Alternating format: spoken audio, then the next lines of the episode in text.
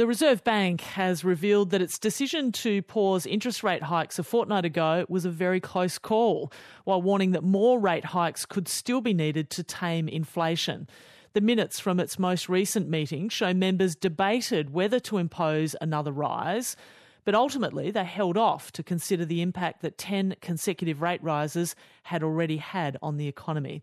Our senior business correspondent has been going through the minutes, Peter Ryan at RBA's Sydney headquarters, and we spoke a short time ago.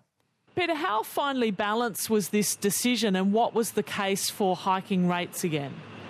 Well, Sally, this decision was much more finely balanced than we may well have ever guessed uh, because the Reserve Bank remains very concerned about inflation. And in the minutes from that April 4 meeting, uh, members were arguing that it may well have been better to continue raising interest rates to ensure inflation is uh, brought back down to that 2 to 3% target band even faster, arguing that monetary policy could be eased really quickly if there was an adverse shock from overseas or locally that caused inflation or economic activity to slow more rapidly than expected. So there was a, a pretty big argument, and one of the bigger ones was also that higher immigration we've been uh, hearing about or forecasting might um, reduce wage pressures. And members noted that the net effect of a sudden surge in population growth could be inflationary for a period. So uh, these minutes do show that that uh, decision that we had a fortnight ago was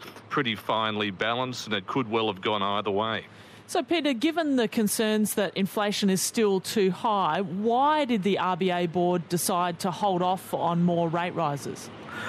Well, probably quite simply, Sally, because the board saw that after 10 consecutive increases since May 2022, uh, the, the feeling was that monetary policy or rates had been risen quite significantly in a very short period. And they also wanted to wait and see, given that the full effects on Australia's economy from these rate rises are yet to be observed, uh, in particular given the lag that we're seeing in monetary policy.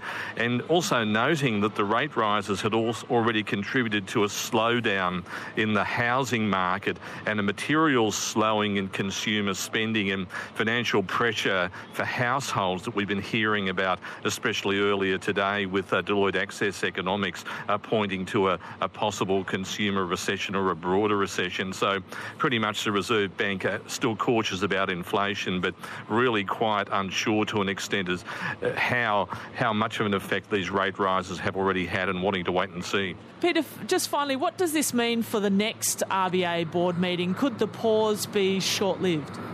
Well, the big focus now, Sally, is going to be on the next set of quarterly inflation numbers that we'll be seeing on April the 26th next week, and that will be really significant in as to whether or not the Reserve Bank thinks they need to raise interest rates if inflation does stay high, or if there's a shock, or if inflation remains sticky. That could well be the trigger for a, a rate hike on May the 2nd when the RBA board next meets. That's our senior business correspondent Peter Ryan there.